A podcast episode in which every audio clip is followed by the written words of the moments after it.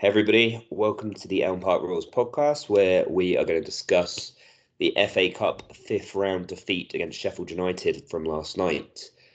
So, another season's gone past, FA Cup dream is dead. Um, Elm Park Royals also here with some cup rotation today. As I am your host, Alex Everson, and I'm joined today by Jordan. Hello. And Matt is also on the line with us. Hi, Alex. Cheers for joining both. So, just before we look at the game from last night, um, one thing that I wanted to bring up from from yesterday was just how busy it felt at the Madejski Stadium. It, it hasn't felt like that for quite a while. Um, it was nice to see what felt like a big crowd. I don't actually know what the attendance was announced as yesterday, but it just felt like a big game, didn't it, Matt? Yeah, yeah. Well, it was even even get getting to the getting to the ground. You know, walking walking up the hill towards towards the south stand, walking up walking up the road. Um, it, it it just felt a lot busier than it actually probably was, and it's probably one thing about obviously how used to we've probably got used to you know crowds of 12 13 14,000 but it was it, it was just nice to have you know a, an attendance of what what we almost used to have. It was it, it might sound a little sad saying something like that of, of going you know reminiscing of days where we had you know average attendance of, of 18 you know 17 18,000 but I mean it was just nice to kind of have have that. And especially on a weeknight it's nothing better than than, than a good atmosphere on a, on a on a Tuesday night under the floodlights. But it definitely added to the atmosphere as well last night, Jordan, having those extra people in the crowd that we don't normally get for a midweek league game. Oh, for sure. And obviously, FA Cup games are always a bit special. Fans are always a bit up for it. Chanting was, you know, brilliant last night. Um, you know, non-stop really. Um, and it was, uh, yeah, it was, it was something we haven't seen too much of, but was was brilliant to be a part of. Yeah. Yeah, it did seem like we had uh, quite a few compliments after from at least online from Sheffield United fans who said that it was one of the first times that they'd seen seen themselves outsung by Reading in the you know five, six, seven times that they'd been. They hadn't really seen that before, so it was good to see that it was a a different atmosphere potentially to to some of those midweek league games that we've had this season, where we've had 10, 11,000 people coming in. Um, so that was that was a pleasant pleasant thing to see for sure. Looking at the game yesterday, then uh, the team news came out, Matt, seven o'clock, unchanged lineup. Did you expect to see any changes? Were you happy with that, given Sheffield United did make five changes yesterday? Um, I think even though myself and I think quite a few people have been critical of Moore, I did kind of expect him to come straight back in but I was kind of happy that it did stay the same because I because I kind of really want to just see you know the partnership or, or the back back five partnership kind of stay stay as as as it was um, for, for for a good two three games. I think Moore and Morrison definitely deserve obviously the chance to you know stay stay in the team. But but but I think going forwards, you know. Puscas is really coming into form. I was happy he, he, he stayed up top. You know there was, wasn't really too many complaints on any any fronts really. You know it was a it was a it was a good bounce back against Barnsley with this team. There wasn't really a huge need to change it. I didn't think so. Um, yeah, I was I, I was perfectly content with it. I didn't really have any qualms or anything about it obviously kickoff came and a lot of people were still outside probably when uh, Sheffield United did end up taking the lead, Jordan. Um, they scored after about 80, 85 seconds, I think it was. Goal came from the left hand or their left hand side. Yiadom got doubled up on four defenders sitting in the area for us, but um, Goldrick pretty much found all the space in the world in between Morrison and Obita, and it was a pretty awful start for us. Yeah, it was uh, it was pretty deflating. Um, you know, the first minute of, of any game sort of seems to fly by, especially when there's a good crowd and it's a good atmosphere. So for that to happen so early was um, not ideal. Obviously, I think I just turned to my mate and said, "Oh, if we can get off to a good start, you know, first ten minutes, settle in." Um, so yeah, not ideal, um, and and a horrible goal to concede. You know, um, especially if you're playing against a Premier League team, a very very strong team in in Sheffield United the last thing you can be doing is um, giving them three men in the box to to tap in. Really, um, it's not a goal that our team's going to look back on and and see too much uh, that we did right. Really, um, can you stop the cross? Probably. Can Obita follow his man in the back post? Probably. Um, the only person you could say is kind of blameless in that one is, is Rafael. Really, doesn't really have a chance with it.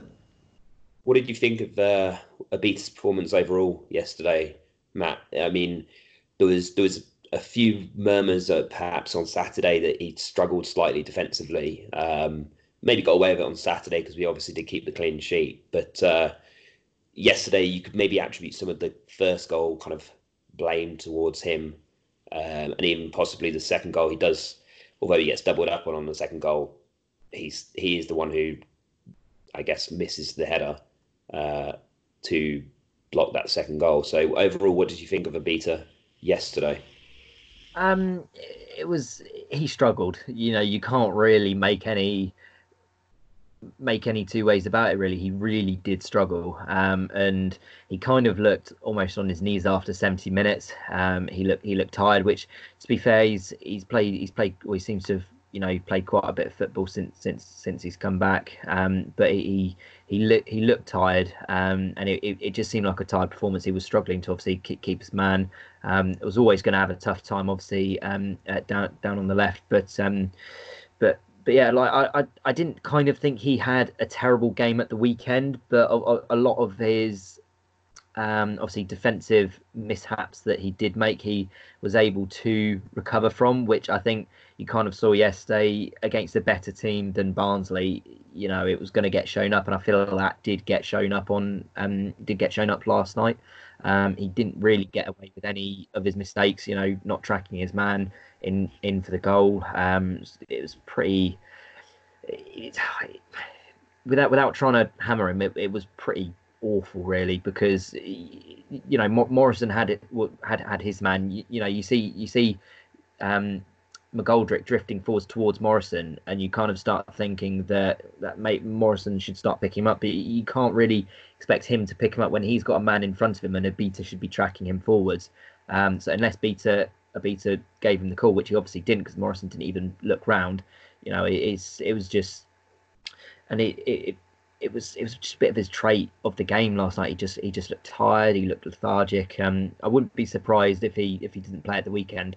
To be fair, just just just, just to give him a game off. But, but yeah, if he doesn't play at the weekend, um, would presumably I would see you'd see Richards come back into the side because I think Blackett is still injured currently. Um, and I know we've got three left backs who are all probably championship standard currently at the club, but uh, we would all put Yiadom ahead of those three in the side currently. I think. Um, do you think the left back's going to end up being a transfer target for us in summer, Jordan? I think it's going to be a really interesting one to watch. Um, I think, whilst there's not been any confirmation, it certainly sounds like Blackett's going to be moving on. Whether he's potentially already signed a pre-contract somewhere is, you know, has been reported a lot. Um, I think we're unlikely to to see him sign on. Um, and almost for that reason, I, I'd personally not try to give him too much game time between now and the end of the season if it, if it doesn't feel like he's going to stay. Obita is a really interesting one in that, um, you know, I think every Reading fan has, has been delighted to see him come back from this injury and, and play a fair amount of game time and hit his own personal milestones, which you've got to remember in terms of, you know, it wasn't that long ago that he, he played the first two games in a week for the first time in you know however it's been two and a bit years. You know this will have been his first extra time in a long, long time. So, you know, personally, he's done remarkable. Um, in the sort of the cold world of football, I'm not sure I've seen enough to warrant signing him on to another contract. Personally, um, I wouldn't hate him getting a good run in the team now. I, I do think I agree. I think he's been a bit of a weak link the last couple of games, but I wouldn't be adverse to him having these next 10 games to basically try and win a new contract. Um, and then you have Omar Richards, who I'm, I'm actually a really big fan of. Um, and I would be happy to see us start next season with Omar Richards as our first choice left back. I do think, given his age, given his, his, his relative inexperience, we would need to bring in a left back to go and compete with him, not to just be an understudy. Um, but ideally, yeah, you bring in someone that he can compete with rather than just sit on the bench because he's at an age where he still he needs to go play. He can't go be third choice, second choice for another whole season, Richards. Um, but it's going to be an interesting one to watch to see what we do. Really, definitely it'll be an interesting one because three three left backs does not go into one left back spot. So one to watch over summer for sure.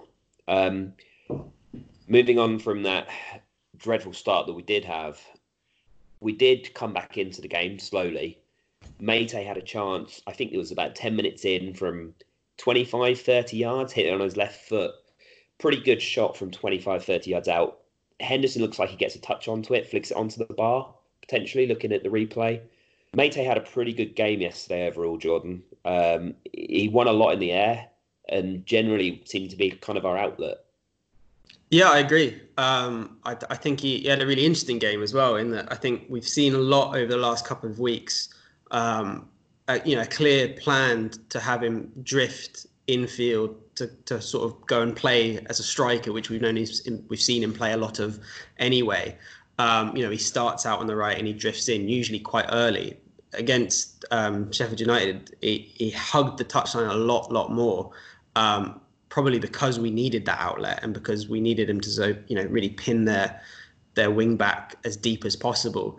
Um, and I think he largely had a good game. You know, he gets a lot of stick. You know, rightly so for you know his, his generally poor technique um, and his pretty poor passing um, accuracy. But um, I thought he had a, a, good game. He always looked a threat. He generally took the ball in quite well, held it up well, laid it off fairly well.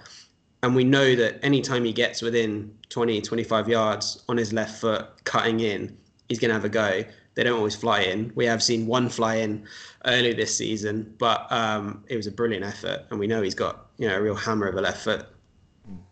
Yeah, he's definitely got it in his locker to be able to uh, to put it out. Go on, Matt.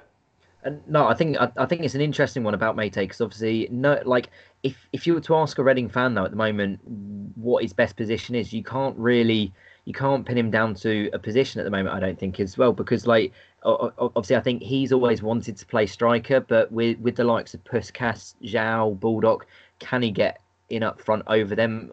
Probably not. With the need to have a winger, it's almost his best chance to get in the game. And and and I think definitely obviously over the christmas period he, he did a very good job out wide um like, like like you say his his his crossing sometimes is very subject um his his passing is again very subject and his technique can be awful at times. But but I mean, I think if if, if, if he can string more performances like like last night, uh, like I I liken last night's performance very much to when we played Fulham away because he was very very good that day um, and ra- ran the channel incredibly well, won a lot in the air. Um, but but but I think if he can start obviously replicating these performances out wide, he might finally find his find his position almost and his best role within within the Reading team. Because I think having him out wide gives a good dynamic. To have a you know a guy as big and strong as Meite is, you know, to have him out wide, it's a really interesting um, avenue to really have, especially going forward. So. one thing, that obviously, with Meite out wide, is that he does provide some defensive cover now for the uh, for mm. for Yiadom, which is vital, I think, because we don't we don't always have that. If Yiadom goes forwards, you do need someone who will at least try and cover Yiadom. And I think having Meite there, he does at least track back and try and offer that cover. And uh, speaking of the defensive cover, we didn't really offer uh, Sheffield United much in the first half. They they were pretty well contained, and uh, I think they had a shot from outside the area, maybe a header from a corner. But apart from that, there wasn't really much much in the way of many chances for them coming up to half time, we did manage to get the equaliser. Puscas penalty, which is, uh, I think it's his fourth goal in fifth games. Puscas didn't win the penalty though. Rinomhota managed to win the penalty from a push in the area from, was it Basham? I think. One of you two will probably know this, I would hope. One of Basham or Baldock, wasn't it? Because it was coming into that. I think that right it was Baldock, actually. Yeah. Baldock. Was, okay, yeah. so yeah, Baldock, Baldock puts his hand into Rinomhota's back after a really good cross from the right hand side from uh, Michael Olise, which was a cross that we tried a few times during the match, but it was generally Meite who was running onto the end of them. Um, they didn't work the rest of the game, but that one time we did actually manage to win the penalty. Matt, did you think the penalty was a little bit soft? Um, it's it's one of those difficult ones because I think if I was a Sheffield United fan, and I think if, if, if a Reading fan or if if if a Reading player did this, I would just think, why on earth are you doing what what Baldock did? Because he he puts two hands, but first and foremost, he puts two hands in the back of Rinomhota, and as soon as you do that, whether whether you start obviously uh, no matter how much force you put on them, it's it gives a the player a chance to go down and b a decision for the referee to make. It's very similar, I think, in the in the Premier League a couple of couple of weeks ago when United played Chelsea. Um, Chelsea had a goal ruled out for pretty much exactly the same. I think it was on Fred that time, and you just think as, as if, if if that happened for for for Reading, and you know we conceded a penalty like that, I'd just be pulling my hair out. So I think it's it's it's one that you might look at as soft, but you can't you can't really argue it. You know, you can't really say, oh, it shouldn't have been a penalty. Well, because he's got two hands in his back. You know, it's like it's it's just I, I think it's more it's more stupid defending really than than a, like like a blatant referee mistake or a soft penalty. That's how I see it anyway. Jordan, soft penalty or just pretty pretty easy call? Uh, I think I agree. It's it's one of those where it's a classic phrase, but you know you've given the referee a decision to make. Um, I think not that any footballer really thinks about this in the, the heat of the moment, but if they look back on that and they think, how's Rinomhota going to pluck that ball out of the air and then finish from there? It, it would be a really, really good goal if he'd have scored it. Um, as it happens, you know, the wing back gets too tight. He puts a bit of pressure on him. He has his hands up. Um, whether Rinomhota really gets a push or what, it almost doesn't matter because you've you've given the referee the opportunity to uh, to make a choice there. And I think more often than not, they, those ones get given as soon as you get your hands up in the box um, you know, they tend to go that way. I'd probably agree with you both. I think it's uh, one of those ones where you give the referee the choice and you've gone down in the area after you've been touched. Likely the referee is going to side with the with the attacking team. Um, just before we move on to the actual penalty, what did either of you think of Kevin Friend's performance? Uh, he he kind of got slated after the game, despite the fact that we got a in inverted commas soft penalty. Um, it, his decision making after that was questionable at best, I would say, John. Yeah, yeah, I would agree. I think it's it's always hard um, to to talk objectively about this when um, you know I haven't I haven't watched the game back. Uh, it's still very fresh. It's still very raw. A lot of my thoughts on him on, on the decisions were very much in the heat of the heat of the game. But um, there was a lot of frustration, and you could feel it in the stands. You could you could feel it yourself watching it. Um, that um, not a lot felt like it went our way. Um, just little things. Um, you know, I don't think there were a huge amount of you know major incidents that were really terrible decisions, but it did feel like a lot of the little inconsistencies sort of crept in where you know they might win a free kick for one thing and the same thing happens and, and we don't or um, you know not even not even necessarily bias but you know a yellow card gets given for one incident and a very similar incident happens the next minute and very you know you, you get a different result. I mean i think that's that's the big takeaway with with refs and obviously they've got a difficult job to do um, but it's it's about consistency. You know if they're consistently bad then that's that's one thing but at least if they're making the same choices for every decision, that's what you hope for, and and that's the big frustration is when you see similar situations, similar um, areas of the pitch, and and situations and uh, speed and and where it happens and who who it involves. And you see different results. Um, that's that's the big frustration um, when you're sat there watching the game. And that that Rinomhota yellow card in the start of the second half, Matt, was a classic classic yellow card of a bad referee who's decided mm. not to book anybody in the first half, and as soon as yeah. there's a foul in the second half, books him straight away because he wants to just make sure that nothing gets out of hand. Oh, 100%. And and the way the way I looked at it after the game, it was just almost your classic Premier League ref refereeing a cup game between a Premier League team and and a lower tier um, and a lower tier team. You know, you hear people say it over and over again, but but but it was like it was it was pretty much like every every 50-50 decision that Sheffield United would go down with, they'd win. Every 50-50 decision we'd go down with, it just wave away. And it was like like it, like like John said, it wasn't it wasn't countless big howlers that he made because he didn't really make any massive howlers. You know, there wasn't really any you know big decision you can look at and just say that was that was shocking how he didn't see that. But it was just it, it was just all the little niggly tackles that Sheffield United would put in, and and and and you know they weren't they wouldn't get penalised for it. But then when as soon as we did it, it it's it, it couldn't blow up quick enough. It seemed, and that that was the main thing that I, I, oh, and I think I and pretty much all the other fans were getting annoyed with because it was just all the little niggly, you know, little tackles. He, he he'd let nothing go um, when, when we were doing it, but then seemed to you know let everything go when they were trying to bring us down and just all the little trips and everything. It was just, just so frustrating that consistently inconsistent. I believe yeah. the term looking for is there, Matt. Definitely. um, one, one person who is not inconsistent though is George Puscas from the penalty spot. Uh, his penalty taking record now, I think, is three from three for Reading, maybe four from four. Someone would have to tweet us and just tell us. I have a um, feeling. I think it's definitely four from four, if not five from five, because he got one in the cup as well against Wycombe oh, in well, the penalty shootout. It's very keeping good. That, keeping that hundred percent record. It was a very good penalty, though. Anyway, Jordan, wasn't it?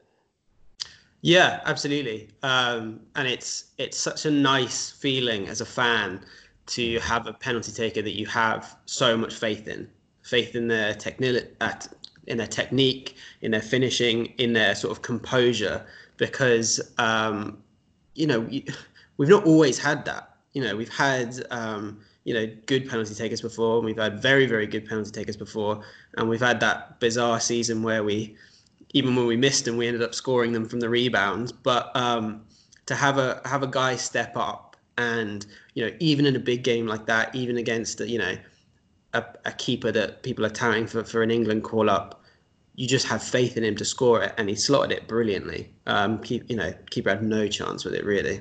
Yeah, I mean, I was saying, I was saying the same to my brother as Puscas was coming up to take the penalty, and he was saying, "No, he's going to sky it. He's going to sky." And I said, "No, he's putting it in the bottom corner. Definitely going in, hundred percent."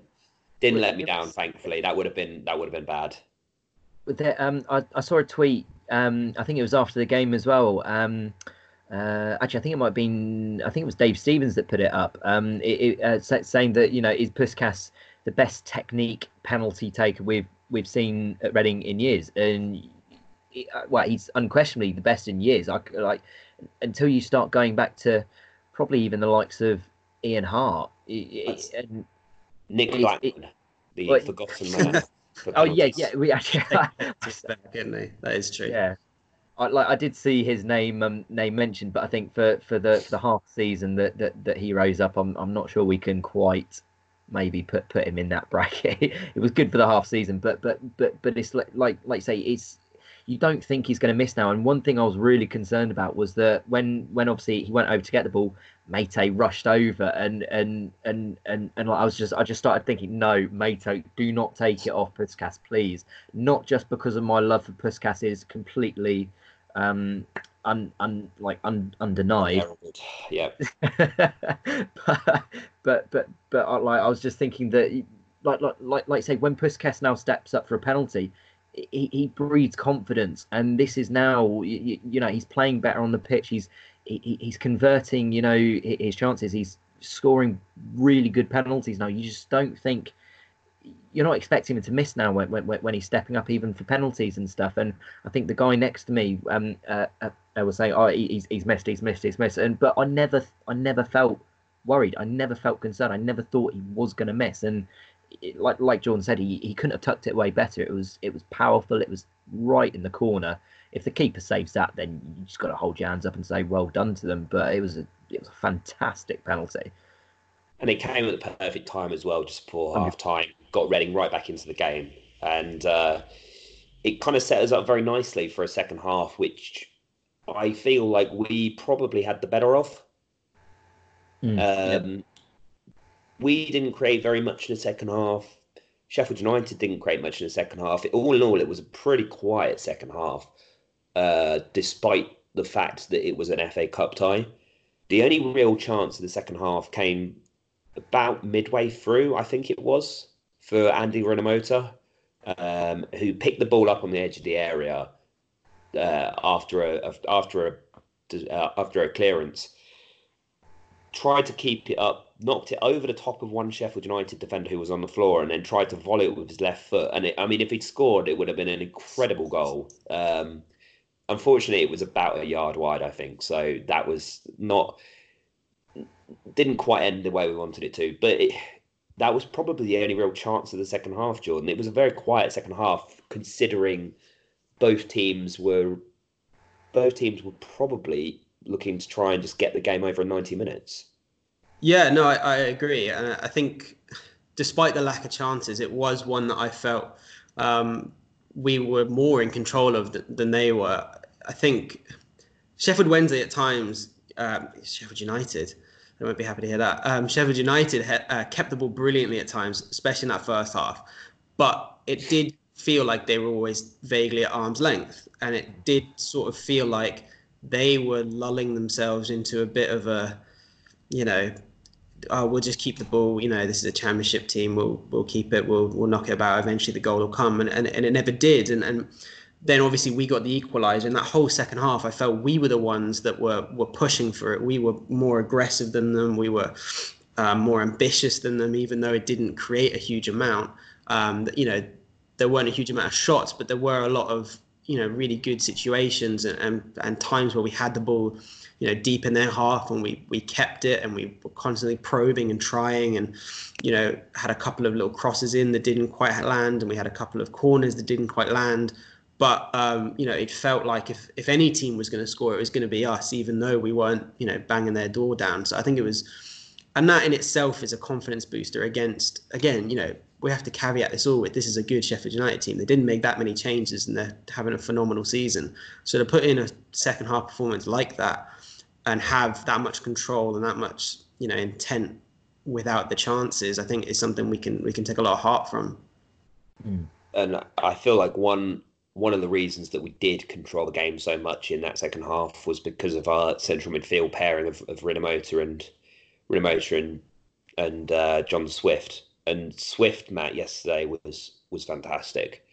He he bossed that midfield completely.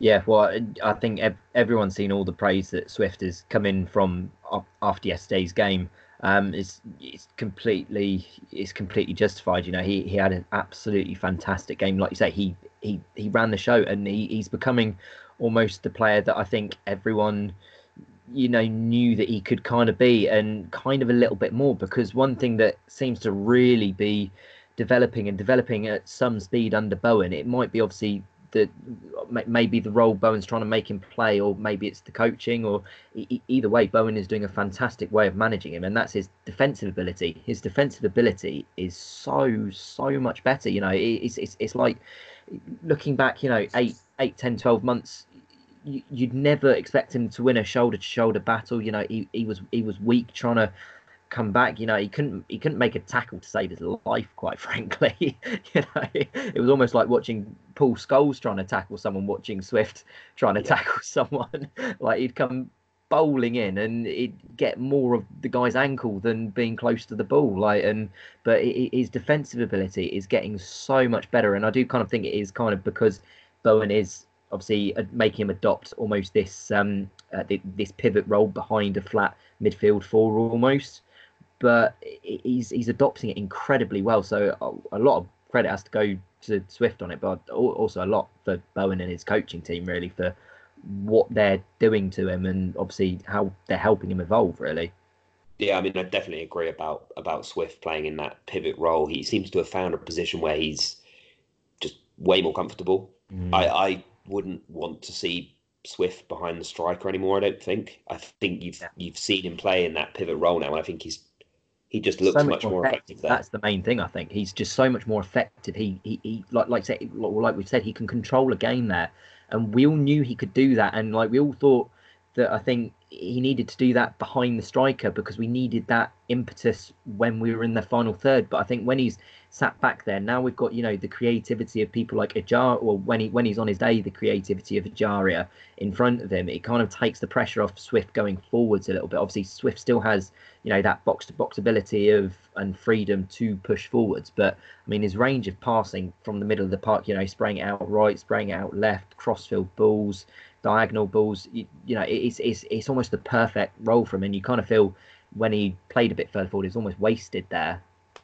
On the mention of Ejaria, though, yesterday, although we did see a couple of his trademark turns and flicks, Jordan, probably not one of his most effective games. No, um, the uh, the flick he did have was amazing. Um, I, I, was losing my mind in the stands, but um, and he, he is, he is sorry, the most, hasn't like, turned up yet. giftable footballer that I've ever seen, mm. uh, and he is you know he's he's a he's a talent. He's probably having um, a bit of a weak month or so, six weeks maybe. Um, and I think I think we as all as fans, you know, expect so much because we've seen him put in these phenomenal displays. Um, I think there's there's a little bit of a of a growing, uh, you know, okay, I'll speak for myself rather than for the fan base, but I think personally, I think there's a, there's a growing feeling that um, he maybe needs to pick and choose his moments a little bit better. Um, I, I want to see, and this will come with game time. It'll come with age, I'm sure. I, I want to see a ruthlessness to him. I want to see a killer instinct to him because we know that he can beat people at will. Um, but maybe too often he slows the game down a bit too much sometimes in the wrong areas. There's a huge benefit to doing that because, um, you know, when he's deeper, it draws people across. The thing about Ejaria is that anytime he picks up the ball, you've got three men running at him to try and take it off him. And most of the time he keeps it. And most of the time he can flick it off. And then that creates space for everybody else. There is benefit to him slowing the game down sometimes. But when he gets in and around the box, I don't want him to slow it down too much. Because the amount of times I've seen us break with Ejaria and you know, we may be running against three defenders, and then by the time he's laid the ball off, we're defending, you know, there's sort of six men back because he's a little bit too slow. So that that will come in time. But um, with more game time. But um, yeah, maybe not his, his greatest performance, but um, you know, he, I think he's a man of moments rather than a man who's gonna who's gonna run a game. And if we get enough of those moments in enough games, then you know we've got a real good player on our hands.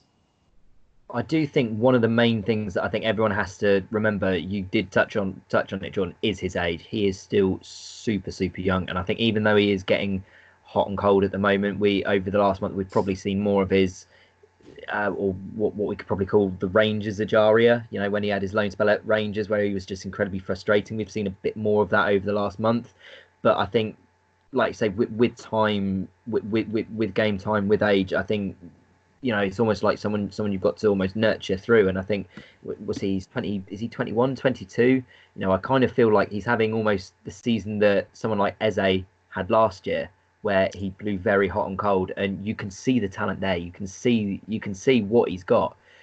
You know, we're just waiting for him to, you know, like like, like say, start picking and choosing, get the ruthlessness about it. Stop trying to, you know, beat beat ev- every man ten times before passing a ball off and trying to, you know, have have have a goal every game of seemingly taking on and beating 15 players that he seems to always want to try and do. But um, but no, yeah, I think what, what once once he starts obviously getting more experience and and, and, and develops a bit more, you know, you can say that he's he's going to be quality. You know, there's there's I think there's no doubts about that. You know, we just have to nurture him in the right way and get through games like last night and Bar- um, and um, Wigan last week, and you know, almost take the rough with take the rough with the green with him and just help help nurture him through the these these first year or two and um, move forwards from there.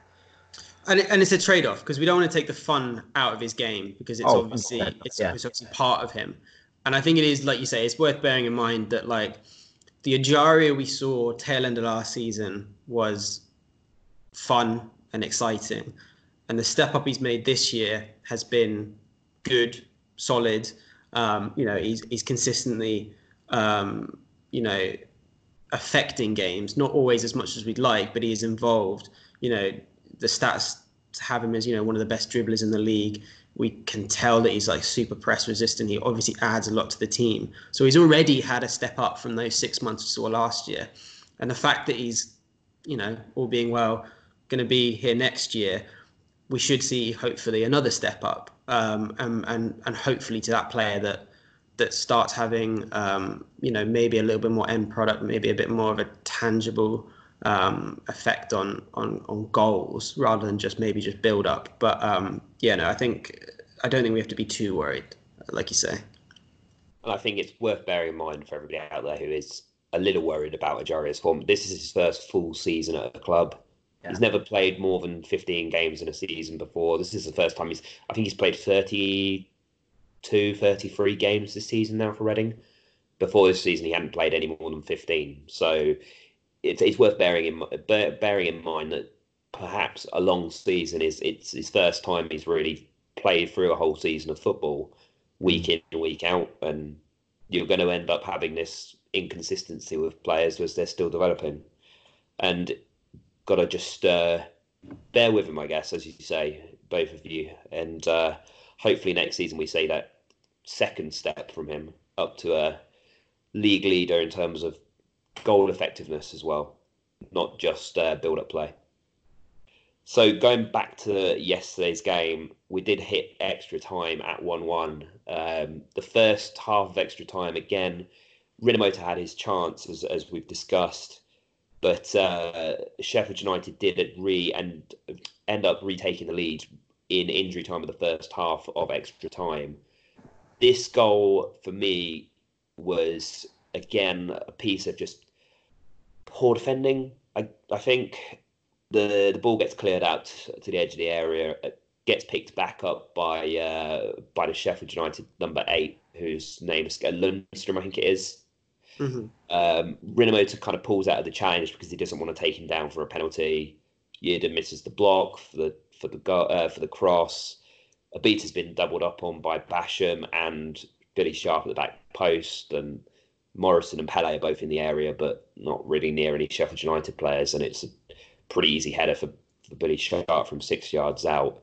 Um, and there's a there's a, a potentially a discussion around whether the ref missed a free kick against Puscas with John Egan, who was practically climbing over Puscas for about two hours last night. It felt like. Um, I, am not going to go too much into that because we have discussed how niggly the referee was last night and how much he did miss. But Matt, the concentration issue bore its head again, or do you think this was just kind of one of those things where Sheffield United just ended up like with the one chance and managed to uh, managed to put it away? Um, well, I kind of one part of me kind of thinks that Chris Wilder, being the the well almost fantastic manager that that that he is, kind of almost would have noticed Obita hanging back at the back post and kind of might, might have you know told you know players to start exploiting that because because Sheffield Sheffield's main main threat came came from from the wings all all game. They barely did anything through the centre. It, it all went through the wing backs down the side and and was all crosses into the box. And obviously seeing something like Obita or his um, lapse in concentration in the first half, obviously sticking at the back post, not tracking forwards, it was almost a perfect almost thing for for Chris Wilder to start start say or, or, or, saying to Billy Sharp when he came on, look, make make sure we double up Obita at the back post because if you have um uh, uh, one one of the centre mids that always like to you know come forward into the box like Sheffield United players do,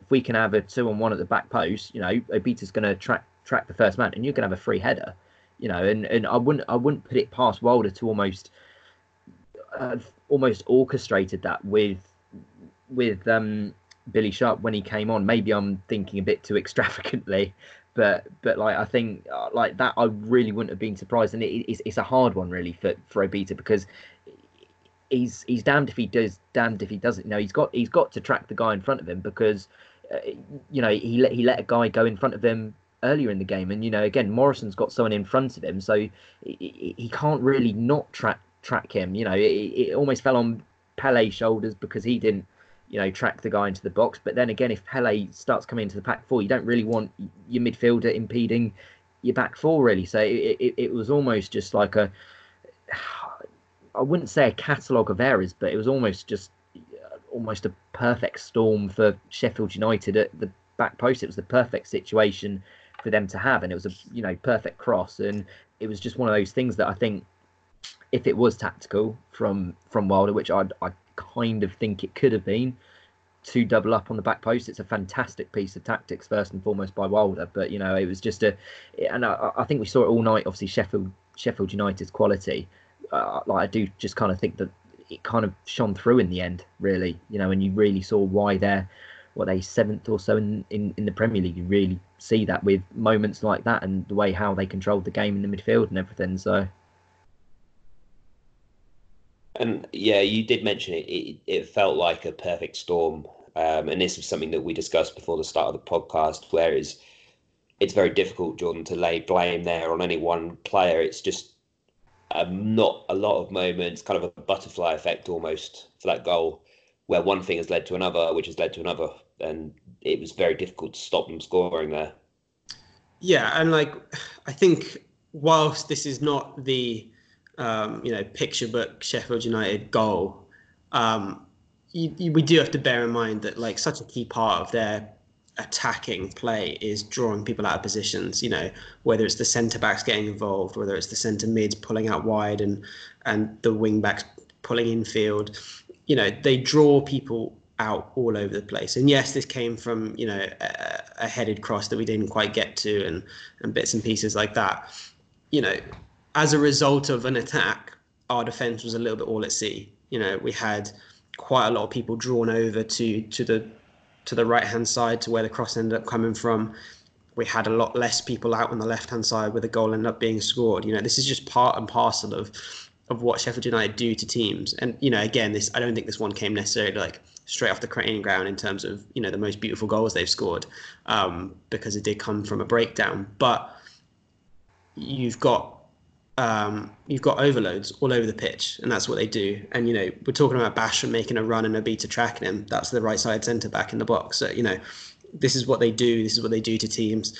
They've done it to a lot better teams than us this season. And whilst I don't think you can, I think we will be able to pick faults at, at the goal from a defensive point of view. Of course, like you can do with almost any goal because it's not you know an absolute wonder goal. But um, you know Sheffield United, when they attack, they leave teams disorganised, um, and that's what's happened to us. And it didn't happen to us very much. We dealt with it brilliantly, almost for the entirety of the game, except for probably two moments. And when you're up against good teams, it only gives them two moments, and they'll score two goals. And that's just kind of like, um, you know, you got to you got to take the knock and you got to learn from it, and you got to try and bet yourself to those sort of levels. And I think that's kind of what we've we've got to take from from the goal really and from the match and as you say, they only needed two moments, and two goals was all they needed. Game finished 2 1 in the end. That second half of extra time, it, it seemed to go by very quickly. Uh, personally, we had a couple of chances. Pele had two chances in the set in the second half of extra time, both from outside the box. One which Henderson made a save, which looked like it potentially was going just wide. Um, he made a save, which we won a corner from, which nothing came from and then there was a shot very late on, maybe with 60 seconds to go potentially, which went just wide of the uh, of Henderson's right hand post. Um, although I did read that that was yeah potentially going to be called for offside. I'm not sure who against though. Uh, but either way, we didn't manage to break Sheffield United down that second time, unfortunately, and have now been knocked out of the FA Cup for another season. So one more question for, for you both is: Do you feel like now we've seen Mark Bowen play that two two matches or last two matches now with an unchanged team, and he got through the first ninety minutes yesterday without making a sub? Do you feel like we now know our strongest side that we're going to lead into our last nine league games with, or do you feel like there will be rotation and system changes while we experiment for the last nine games. Uh, Jordan, what do you what do you reckon? Uh, I think we've we've found you know ninety percent of our strongest team. Um, I think there are potential for a couple of tweaks. You know, maybe Moore comes back in. Maybe we do something different with the left back. I think there's there's there's a case for maybe doing that. Um, I think maybe a more interesting uh, way to take it for the last nine is is do we play our strongest team for the last nine games? Because obviously we know that the season's effectively over in the league. Um, we're not going to get relegated. We want to push as high up in the table as possible. Bowen said that he wants to finish top half. We all do. Um, so whilst I think the team that went out last night is is pretty much our strongest team, and is and a lot of that team I want to see play a lot of the rest of the games. Um, but you do wonder whether people like a Masika is going to get a little bit of game time to see whether he's going to get this move made permanent. You do wonder whether Aruna is going to get a bit of game time to to try and bed in a bit more. You do wonder whether Lucas João is going to get some game time when he comes back from injury, even though Puscas is, is playing really well at the moment. Um, I, if this is, uh, I would feel very confident that if Mark Bowen had another cup final next weekend, he'd be playing the same team pretty much with everybody still fit, I would imagine. Um, so I think we finally, we finally settled on a formation that I want to see for the rest of the season personally, because I haven't been too much of a fan of a lot of the other ones we've tried, um, and a, a general setup. If we can play Swift deep for the rest of the season, I'll be delighted. If we can play Olise in general anywhere for the rest of the season, I'll be delighted. Um, you know, question marks over left back, question marks over centre back. But I think the, the, the core building blocks of our of our best team is is the one that was out there last night. Yeah, for sure. I think I'd agree with you. It's eighty five percent, ninety percent of the way there. Matt, do you stick? Do you twist going into Birmingham on Saturday then? Um, I'd probably stick stick with it. Um, I don't think there's a need to change the back four at the moment. You know, Moore is club captain, but like I like I've said a couple of times, you know, I, I, like I don't really see the need to bring him back in. There's there's no real need to upset the apple cart, you know, just to accommodate a player, which uh, I think we, we do sometimes seem to do, but I don't I don't get the feeling that Bowen is going to. Maybe he'll drop out Miazga because obviously he's now played a full 90 minutes and 120 minutes. You know, as his first two games back after what was it, six months out? No, not six months. Sorry, six weeks out. Um, which, which, you know I could maybe see Bowen bringing Moore back in just to give Miazga a bit of a rest. But like in, in in an ideal world, I'd keep it all the same and completely agree with what you guys say. You know, we I think we've got the core of the team you know there now. And I think I definitely think under Bowen, our best play has come when we've played a 4-1-4-1 formation. You know, with Swift or whoever it is sitting deep, having the flat four in front of him, and then the striker in front of him. I think the main, I think the main decision point is going to come when Lucas João comes back, because then what do you do with Lucas João? What do you do with Puscas? I think with what Puscas is doing now, you can't really drop him. But with what João showed earlier in the season, you can't really leave him out of the team. So whether we go to a 4-4-2, a 4 a 4-4-2 diamond or something maybe, if either a flat 4-4-2 or 4-4-2 diamond, whether we go trans try and transition back to a back three, I think when João comes back, I think we're going to see these questions arise again. But I like. I know a lot of fans liked what João did earlier in the season and especially over the New Year's period. But I think right now I wouldn't be, I wouldn't be disappointed if this was our finishing eleven at the end of the season. I'd, I'd kind of put it that way. Like, I wouldn't be disappointed if you know João was used pretty much as he was at Sheffield Wednesday as an impact player, as a plan B, an option. Because I think right now we've got a settled, we've got a settled starting lineup and it's, it's upsetting the apple cart again. Do you you know bring a player back to accommodate someone else? Which I like. I just I I think at the moment I don't see any need to change things. I think that's an interesting one about João. We will uh, we'll take that one to social media, see what the uh, general public have to say. João in or João out once he's back. I think he's got about a month left for his injury, so he might get three or four games at the end of the season. So we'll uh, we'll see what see what people think.